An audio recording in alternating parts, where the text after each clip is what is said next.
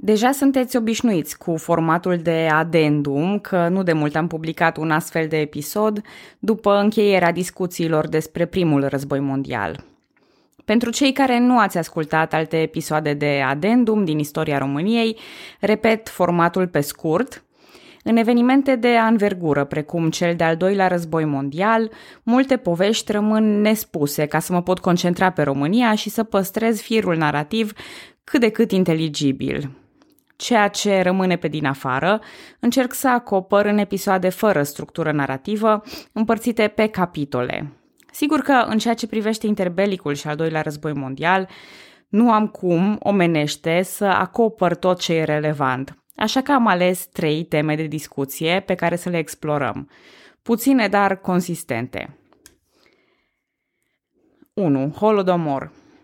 Spre deosebire de Holocaust, care e una dintre cele mai mediatizate atrocități din secolul al XX-lea, foametea ucraineană dintre 1932 și 1933 este mai puțin cunoscută și mai puțin șocantă opiniei publice numită Holodomor, Marea Foamete sau chiar teroarea, unii o consideră un genocid intenționat al poporului ucrainean, în vreme ce alții susțin că moartea a milioane de oameni a fost un efect secundar, neplanificat și neintenționat al politicilor agricole din Uniunea Sovietică. Eu nu-mi doresc aici să dezbat încadrarea evenimentelor sau să despic firul în patru cu privire la înțelesurile termenului de genocid însă consider că e important să vorbim despre Holodomor oarecum comparativ cu Holocaustul, să vedem că atrocitățile pot lua forme diferite și înșelătoare. În anii 1920, Uniunea Sovietică a început o politică de promovare a minorităților etnice numită corenizație.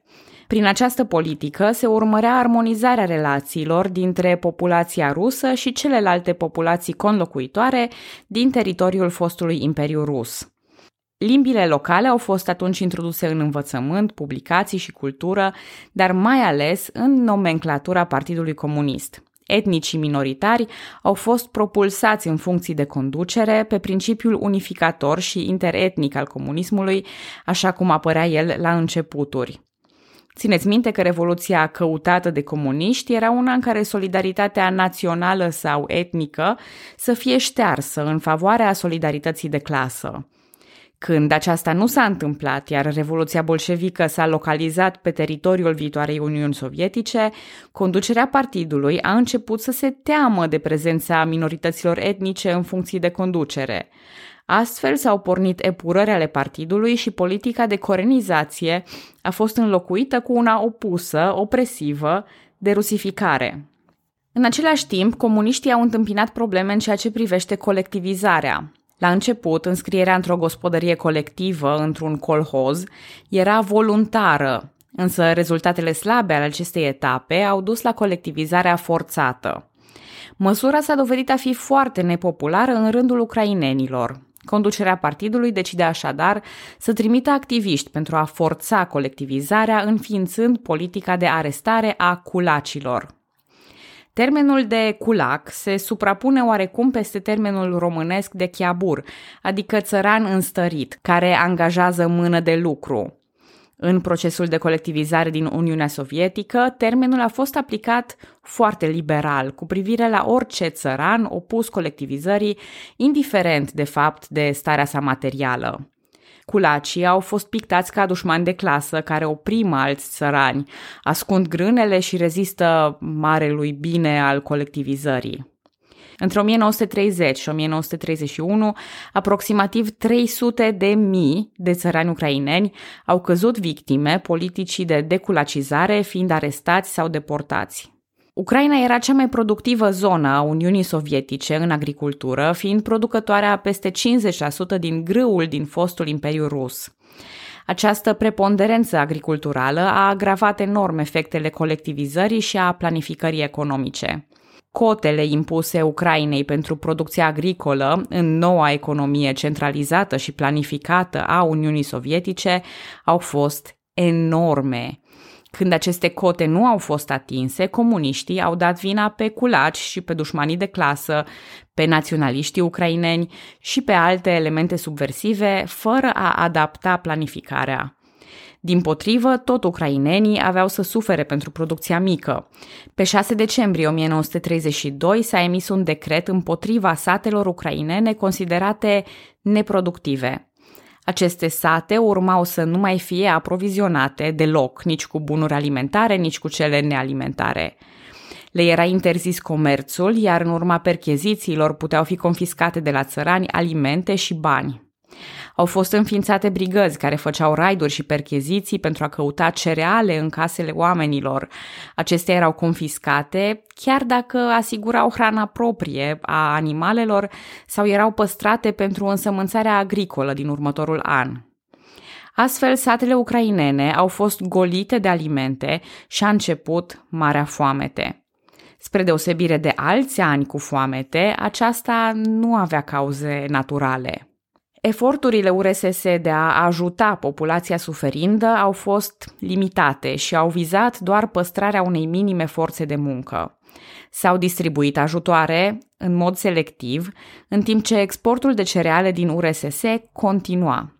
Uniunea Sovietică nu a recunoscut vreo foamete nici atunci, nici mai târziu, până în anii 80. Călătoriile în zonă au fost interzise, jurnaliștii străini nu aveau acces pentru a raporta această problemă, iar unii dintre ei chiar au căzut în capcana propagandei sovietice, raportând că foametea nu există sau e exagerată. Recensăminte, rapoarte medicale și acte de stare civilă au fost falsificate pentru a ascunde această problemă. La fel ca în cazul Holocaustului, există și azi persoane care neagă existența sau gravitatea holodomorului. Și apropo, vă amintesc că acest negaționism apare în codul penal român de astăzi, fiind o infracțiune pasibilă cu închisoarea sau cu amenda, nu e de joacă cu astfel de propuneri sau uh, idei. Această foamete direcționată a făcut victime în numărul la câteva milioane, estimările cele mai mari ducând înspre 10 milioane de oameni răpuși de foame. Una dintre cele mai recente și mai bine adaptate statistic estimări dă undeva între 3 milioane și 3,5 milioane de victime. În mod tragic, unii dintre muritorii de foame recurgeau la canibalism, fiind documentate mai multe spețe și 2500 de condamnări pentru canibalism în timpul holodomorului. Foamea nu ucide ca glonțul sau ca o cameră de gazare, ci roade încet demnitatea umană. Grotescul satelor ucrainene, pline de schelete umblătoare, de copii muribunzi, de cerșetori și canibali, este cel puțin comparabil cu alte atrocități ale secolului al XX-lea. În cartea Tărâmul morții, Europa între Hitler și Stalin, istoricul Timothy Snyder identifică anumite zone din Europa Centrală și de Est ca fiind teatrul principal al atrocităților. Astfel, el vorbește nu doar despre Holodomor, dar și despre deportări, despre lagăre de concentrare, execuții și alte evenimente nefericite petrecute aici, în această zonă. Pe teritoriile Poloniei, ale Belarusului, Ucrainei, a statelor baltice și în Pasarabia, adică la granița dintre Lebensraumul lui Hitler și periferia lui Stalin, cele două regimuri au ucis aproximativ 14 milioane de civili. Asta atât înainte cât și după ruperea pactului Ribbentrop-Molotov. Cam două treimi dintre ucideri, estimează Snyder, au fost opera naziștilor, restul a sovieticilor. Care a fost vina acestor teritorii? De ce s-au petrecut aici lucruri de o asemenea violență? Așa s-au nimerit geografic. Iar eu pot doar să vă dau niște teme de gândire. Prima ar fi să luați în considerare cartea lui Snyder, poate vreți să o citiți, se citește greu, cade greu la stomac, dar oferă o cunoaștere foarte aparte a subiectului. A doua temă de gândire este cu privire la clasificările noastre și la justificarea pe care o dăm cuiva care, între ghilimele, îi omoară pe ei lui. Tindem să ne revoltăm mult mai mult atunci când e vorba de o agresiune externă decât de una internă. De genocid a auzit toată lumea, dar termenul democid nu e atât de popular. Dar cu această controversă ne vom întâlni și în 1989, fiind un cap de acuzare în procesul soților Ceaușescu. În fine, a treia și ultima temă de gândire pe care vreau să o propun este una foarte, foarte neplăcută. Dacă România ar fi picat puțin mai la nord sau puțin mai la est, iar în mijlocul acestui gând, opriți-vă să vă amintiți că există o Românie puțin mai la nord-est. Dar istoria ei e treaba lui Nathan Garștea, așa că noi mergem mai departe. 2. De la cai la bombe atomice. Multe persoane trăiesc cu aerofobie, denumirea oficială a fricii de a zbura cu avionul. Deși avioanele sunt statistic mult mai sigure pentru pasageri decât orice mașină, accidentele în aer sunt foarte spectaculoase, violente și au șanse mici de supraviețuire odată întâmplate. Astfel, mintea umană e păcălită să aibă o teamă nejustificată din punct de vedere statistic. Din motive similare, vă pot pune o întrebare la care îi știu deja răspunsul. Puteți numi o invenție din al doilea război mondial? Cred că cel puțin 90% dintre voi ați sărit imediat cu gândul la bomba atomică. Și aici merită să discutăm mai pe larg, pentru că bomba atomică a fost într-adevăr o mare invenție, însă nu a fost singura invenție care a contribuit la cursul războiului. Al doilea război mondial nu e celebru doar pentru atrocitățile sale, pentru planuri militare sau ideologii extreme. Războiul nu mai era la acel timp doar o chestiune de strategie și luptă directă, ci o competiție a invențiilor în aceeași măsură. Unele astfel de invenții porneau din sfera civilă și își găseau aplicabilitate militară, fiind atunci accelerate. Altele porneau strict ca proiecte militare, beneficiind de fonduri și susținere din partea statului. Spre exemplu, puțină lume știe că americanii lucrau încă din anii 1930 la un vaccin antigripal. În anii 40, armata americană a văzut un mare potențial în aceste vaccinuri, dorindu-și a preveni situația gripei spaniole din primul război mondial. Astfel, armata americană a aprobat folosirea primului vaccin antigripal în 1945 strict pentru militari. În 1946, da, aprobarea a fost extinsă și pentru civili.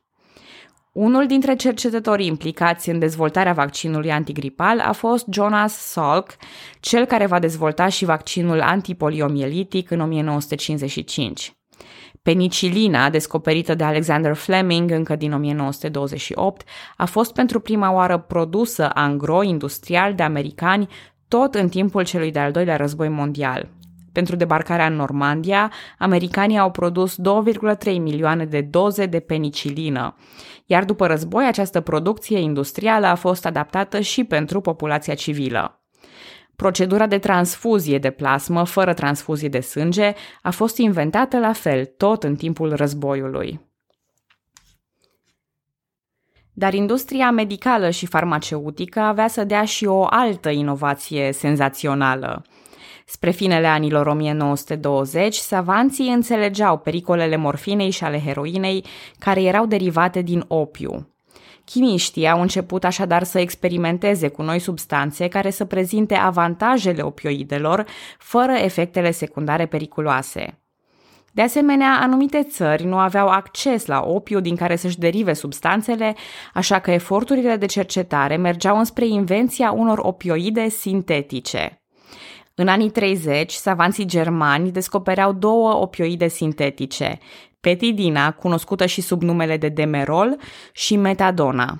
Pe baza metamfetaminei, germanii au produs un stimulant puternic numit pervitin. Acum, ca efecte, pervitinul e un drog stimulant care duce la dependență și la nevoia de creștere a dozei. Dă modificări de personalitate, psihoze, insomnii și paranoia, ceea ce nu e tocmai grozav pe termen lung. Dar, de asemenea, combate senzația de oboseală, de foame, de durere, crește siguranța de sine. Nu îmbunătățește forța sau reflexele în mod obiectiv, însă dă această senzație celui care folosește drogul. Reduce teama și crește capacitatea de concentrare, dar și apetența pentru risc. Iar asta era o treabă foarte interesantă în mâinile unui regim care își dorea să câștige rapid și sigur. Armata germană a fost aprovizionată cu pervitin sub formă de ciocolată și tablete, iar drogurile au fost esențiale pentru efortul de război german. Unii istorici sau farmacologi merg până acolo încât atribuie succesul inițial al blitzkriegului drogurilor stimulente, iar eșecul din Est îl pun pe seama efectelor secundare ale pervitinului pe termen lung. Subiectul e fascinant și există mai multe cărți pe care le puteți citi pe temă, inclusiv Naziștii și drogurile, Senzații tari în al treilea Reich, o carte de Norman Oller care acoperă și discuția despre medicația lui Hitler personal. Eu acum nu pot intra în asemenea detalii. În afara tehnicii medicale și a stimulentelor periculoase, al doilea război mondial a dat impulsuri puternice și ingineriei. În 1935, un fizician a produs primul radar funcțional, iar laboratoarele MIT au dus munca mai departe de-a lungul anilor 40. Inițial, ideea era a trimite raze care să ucidă inamicul, însă timpul a arătat potențialul enorm al radarului în detecție, nu în ucidere efectiv. Radarele au fost extrem de utile în prevenirea bombardamentelor germane asupra Marii Britanii, astfel Royal Air Force era mereu pregătită să contracareze atacurile. Ulterior, tehnica a fost folosită și în scopuri civile, precum ghidarea navelor și detectarea evenimentelor meteo. În timpul celui de-al doilea război mondial, statele combatante au început să construiască mașinării de calcul. Calculul manual era încet și supus erorii umane, iar la lucruri complexe, precum traiectoriile balistice, nu era fezabil a întreține birouri întregi de calcul. În 1941, Conrad Zuse, continuându-și munca în calculatoare, a inventat primul calculator electromecanic programabil digital. Sistemul decimal folosit anterior de Charles Babbage a fost înlocuit cu acela binar, iar programarea se făcea prin film. Curând, calculatoarele electromecanice au fost înlocuite de mașinării ce foloseau tuburile cu vid, pe care noi le numim lămpi. În anii 30, un inginer din Londra a explorat posibilitatea folosirii circuitelor electronice pentru telefonie. Echipamentul experimental pe care l-a construit a fost pus în funcțiune în 1939 ca o rețea de procesare de date electronică. Folosea mii de lămpi. La Bletchley Park, britanicii au folosit elemente electromecanice similare pentru a sparge încriptarea comunicărilor militare germane. Încriptarea germană era făcută cu o mașinărie numită Enigma, iar apoi, și mai sofisticat, cu o mașinărie Lorenz SZ. După ce britanicii au spart codurile Enigmei, au început construcția unui sistem de calcul și mai avansat pentru a sparge și codurile Lorenz. Astfel s-a născut Colossus, primul calculator electronic digital programabil în întregime. Nu avea un program stocat, astfel nu e un calculator Turing în adevăratul sens, însă avea să ofere un neprețuit ajutor aliaților. A fost gata până în 1944 pentru debarcările din Normandia. Cu ajutorul lui Colossus, aliații aveau în clar toate ordinele armatei germane și puteau mereu anticipa următorul lor pas. Prototipurile au fost replicate și îmbunătățite în război, însă existența acestor calculatoare a fost ținută secretă până în anii 70. Specificațiile și designul au fost distruse, iar calculatoarele dezasamblate pentru a nu putea fi replicate vreodată. În 2008, însă, un grup de ingineri a reușit imposibilul, a recompus Colossus pe baza unei compilații a notițelor inginerilor, vechi de zeci de ani. Nu cred că vă dați seama ca programator cât de greu mă stăpânesc la subiectul ăsta. În fine, vă mai spun doar că în 1945 și americanii au construit un calculator electronic programabil similar lui Colossus. Se numea ENIAC, Electronic Numerical Integrator and Computer, și era programat de șase femei. La Harvard, de asemenea, un calculator electromecanic numit Mark I fusese în mare parte opera unei programatoare pe nume Grace Hopper, contraamiral în Marina Statelor Unite. Iar printre primele programe rulate de Mark I la 29 martie 1944 a fost un calcul foarte complex prin care un fizician dorea să afle dacă o bombă atomică poate fi detonată în mod eficient prin implozie. Fizicianul era John von Neumann și lucra atunci la proiectul Manhattan. Și da, e timpul să vorbim despre bomba atomică. Bomba nucleară sau bomba atomică e un dispozitiv care eliberează la explozie energie nucleară. Această energie nucleară e produsă de o reacție în lanț, fie una de fisiune, fie una combinată, în care fisiunea amorsează reacția de fuziune nucleară. Efectele devastatoare ale unei bombe atomice se desfășoară pe perioade mari de timp, din primele secunde și până la ani de zile. Unda de șoc a unei bombe atomice distruge construcțiile mari, vegetația și omoară oamenii ca o pulverizare efectivă. Căldura și radiația luminoasă degajată poate arde retina unui observator mai îndepărtat sau arde ființele vii din apropiere. De asemenea, materialele combustibile se aprind în urma detonării unei bombe nucleare. Undele electromagnetice opresc comunicațiile și orice rețele electrice. Apoi, radiațiile produc moartea sau boala de iradiere. Norul radioactiv produs în detonarea bombei se deplasează conform condițiilor meteorologice, putând deplasa depunerii radioactive la mari distanțe. Întreg procesul se bazează pe fisiunea nucleară care fusese descoperită până la începutul celui de-al doilea război mondial, însă nimeni nu știa exact cum să folosească această putere într-o bombă. Atât aliații cât și puterile Axei erau interesate de inventarea unei bombe atomice, ceea ce l-a determinat pe Albert Einstein să-i adreseze o scrisoare lui Franklin Delano Roosevelt, informându-l despre potențialul pericol pe care îl reprezintă ideea unei bombe nucleare. Roosevelt a înființat atunci Comitetul Uraniului, inițial prost finanțat, care a progresat foarte încet până în 1941, când Statele Unite au intrat în război. Abia atunci s-a decis alocarea resurselor necesare unui proiect secret, al cărui scop era construcția bombei atomice, transpunerea unei idei teribile în practică. Proiectul se numea Manhattan și era condus de John Robert Oppenheimer.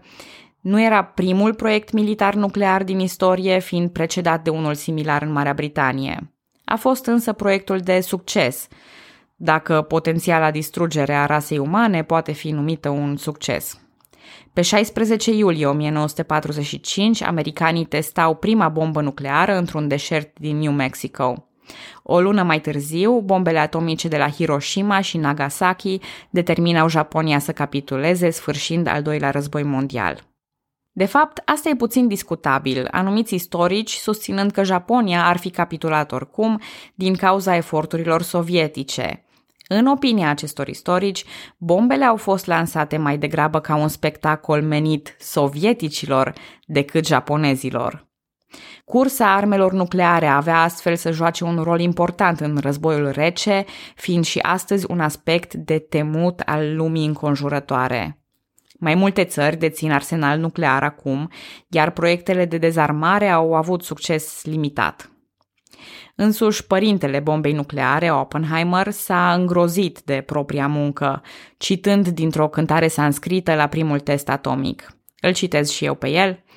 Acum sunt prefăcut în moarte, distrugătorul lumilor. Am încheiat citatul.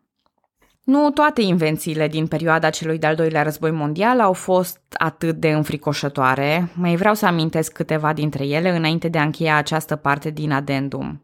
Unele au fost eșecuri lamentabile, precum pușca germană cu țeavă curbată, mașina de săpat tranșee sau tunul care mergea pe șine de tren.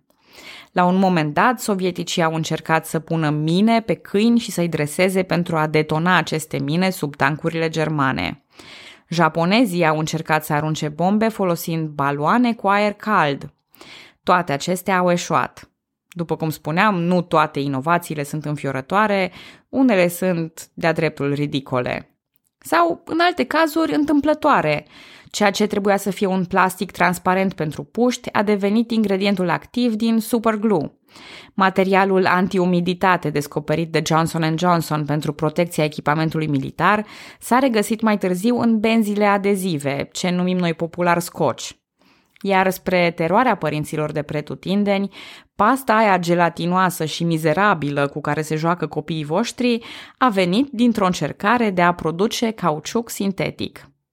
Da, totuși, unele inovații sunt realmente înfiorătoare. A, și povestea aceea cu caii e trasă de păr. La invazia Poloniei, o divizie de cavalerie a fost avansată pentru a acoperi retragerea unei divizii de infanterie. Acea divizie de cavalerie a fost surprinsă de motorizatele germane, iar jurnaliștii și corespondenții de război germani și italieni, văzând cadavrele de oameni și cai, au raportat că polonezii ar fi venit călare înspre tancuri. Propaganda germană a vrut să arate o mare superioritate tehnică, așa că s-a născut mitul șarjei de cavalerie poloneze care, vezi, doamne, s-au luptat călare folosind lănci și săbii contra tancurilor germane. A fost mare saltul tehnologic din timpul războiului, dar nu atât de mare. 3. Băieții buni una dintre cele mai puternice tentații în politică, istorie, meciuri de fotbal sau certuri de familie este să ținem cu una dintre părți. În creierele noastre sunt multe scurtături care ne determină să ne afiliem unui grup după diverse criterii. E una dintre capacitățile care ne-au ajutat să ne dăm jos din copac și să formăm societăți. Vorba lui Aristotel, suntem animale sociale, nu ne poate nimeni învinui pentru asta. Problema apare atunci când, peste stratul de a fi suporteri, proiectăm asupra favoriților noștri valori proprii, gândindu-ne la orice conflict ca o luptă între bine și rău. În al doilea război mondial, conflictele ideologice au fost foarte importante, așa că marea narrativă alunecă foarte ușor înspre o luptă între bine și rău. Puterile axei au fost în mod clar băieții răi, iar aliații băieții buni. De-aia au și câștigat, nu? Ei bine, în această ultimă parte din adendum vreau să discutăm puțin aspectul moral al războiului. Dacă v-aș spune că într-un război de anvergura celui de-al doilea război mondial, nimeni nu e perfect nevinovat, sau dacă v-aș povesti despre naziștii buni. Am discutat în episodul anterior mitul americanului salvator, iar astăzi v-am povestit și despre ultima flexie de biceps făcută în fața sovieticilor prin bomba atomică. Pe sovietici îi vom înjura destul în cele ce urmează. Britanicii nu au fost nici ei mult mai utili sau binevoitori, fiind de altfel preocupați să-și păstreze imperiul. Churchill, fața stoică a antinazismului, e în ultima vreme scrutat de istorici ca fiind rasist și imperialist, nu doar prin opinii, dar și prin acțiuni reprobabile. Britanicii au răspuns cu greu foametei din Bengal din 1943, cauzată de un amestec de factori, inclusiv deciziile politice de la centru cu privire la această provincie britanică. Realmente, contribuția britanicilor la foamea din Bengal nu se ridică la nivelul contribuției sovietice la foamea din Ucraina, însă nu putem nici să scormonim printr-una și să o băgăm sub preș pe cealaltă. În al doilea război mondial, atrocitățile au fost făcute de toată lumea peste tot. Nu au câștigat băieții buni, ci, nu știu, băieții un pic mai acceptabili decât ăia răi de tot. Poate nici atât. Un mit interesant este acela al lui Erwin Rommel, așa numitul nazist bun. Rommel a fost un general strălucit sub regimul nazist, fără a fi membru al partidului. A fost apreciat de adversarii săi ca fiind extrem de capabil, fiind poreclit vulpea deșertului. Deși nu era membru al partidului nazist, Rommel era simpatizant și a contribuit la propaganda nazistă, girându-și imaginea în acest sens. Pe de altă parte, a participat la un complot de asasinare a lui Hitler. În urma acestor evenimente a fost prins și i s-a impus să se sinucidă pentru a-i fi cruțată familia, ceea ce Romul a și făcut. După încheierea războiului, a fost văzut în Germania de Vest ca un model personal, fiind spălat de trecutul nazist și considerat mai degrabă apolitic. Rommel e astfel paradoxal, fiind văzut și ca un nazist exemplar și ca un antinazist exemplar în funcție de cine îl caracterizează. Un alt exemplu popular de nazist bun a fost și Oscar Schindler, autorul listei lui Schindler și salvatorul a numeroși evrei din evenimentele Holocaustului. Filmul omonim, lista lui Schindler, este unul excelent, dar ignoră o bună parte din evenimentele anterioare, inclusiv munca lui Schindler ca spion nazist în Sudetenland și oportunismul lui, devenind discutabil dacă oportunismul sau moralitatea l-au împins înspre schimbare. Oricum ar fi, oamenii sunt complexi și e bine să ne uităm puțin și înspre această parte de moralitate. În marea narrativă a celui de-al doilea război mondial, e util uneori să-i simplificăm pe toți acești oameni, însă trebuie mereu să ne păstrăm o rezervă de scepticism în ceea ce privește caracterele lor. În fond, câștigătorii scriu mereu istoria. Și înainte de a încheia acest episod, mai am de povestit un eveniment interesant care cred că se înscrie cu succes în subiectul pe care îl discutăm acum. Așa cum în spatele binelui se afla desea răul și invers, în spatele alianțelor, a bunelor intenții și a poveștilor despre armonie și împăcare putem găsi uneori cele mai urâte lucruri. Nu am povestit prea multe despre războiul purtat de România împotriva Germaniei după întoarcerea armelor, iar asta în principiu pentru că evenimentele se puteau rezuma ușor. Alături de sovietici, trupele române au mers tot încolo spre vest până s-a terminat războiul. Am menționat că luptele cele mai sângeroase au fost în munții Tatra, iar pe frontul de la vestul României lucrurile nu au fost deloc ușoare. Am spus și că atitudinea sovieticilor nu a fost una binevoitoare, acceptând cu greu ca românii să se ralieze eforturilor de război. Dar nu am spus, cel puțin nu încă, ce s-a întâmplat la Oarba de Mureș. Între 16 septembrie și 6 octombrie 1944, așadar după întoarcerea armelor, dar înainte de a avansa spre vest, sovieticii și-au dorit un deal.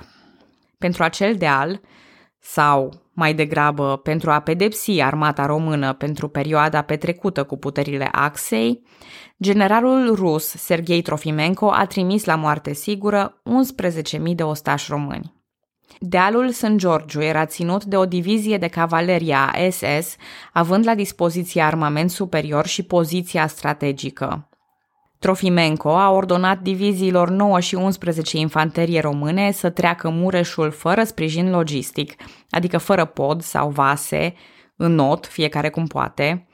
Apoi urmau să atace dealul frontal fără sprijin de artilerie. Era o misiune suicidală în care românii aveau să fie carne de tun, având pierderi de peste 62%. Nu era singurul mod de a captura pozițiile germane, existând posibilitatea de flancare, însă sovieticii au fost implacabili.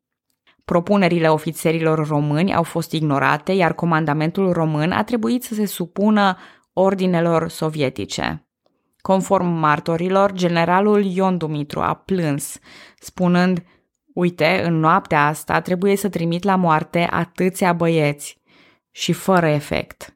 Am încheiat citatul. Amintindu-și evenimentele, un fost locotenent în armata germană avea să spună că nemților li se făcuse milă, omorându-i în masă pe români, neștiind la acel moment că ordinul venise din partea sovieticilor. Armata Roșie și-a atins însă scopul. Iar după această răzbunare, această execuție a militarilor, avea să sufere și populația civilă.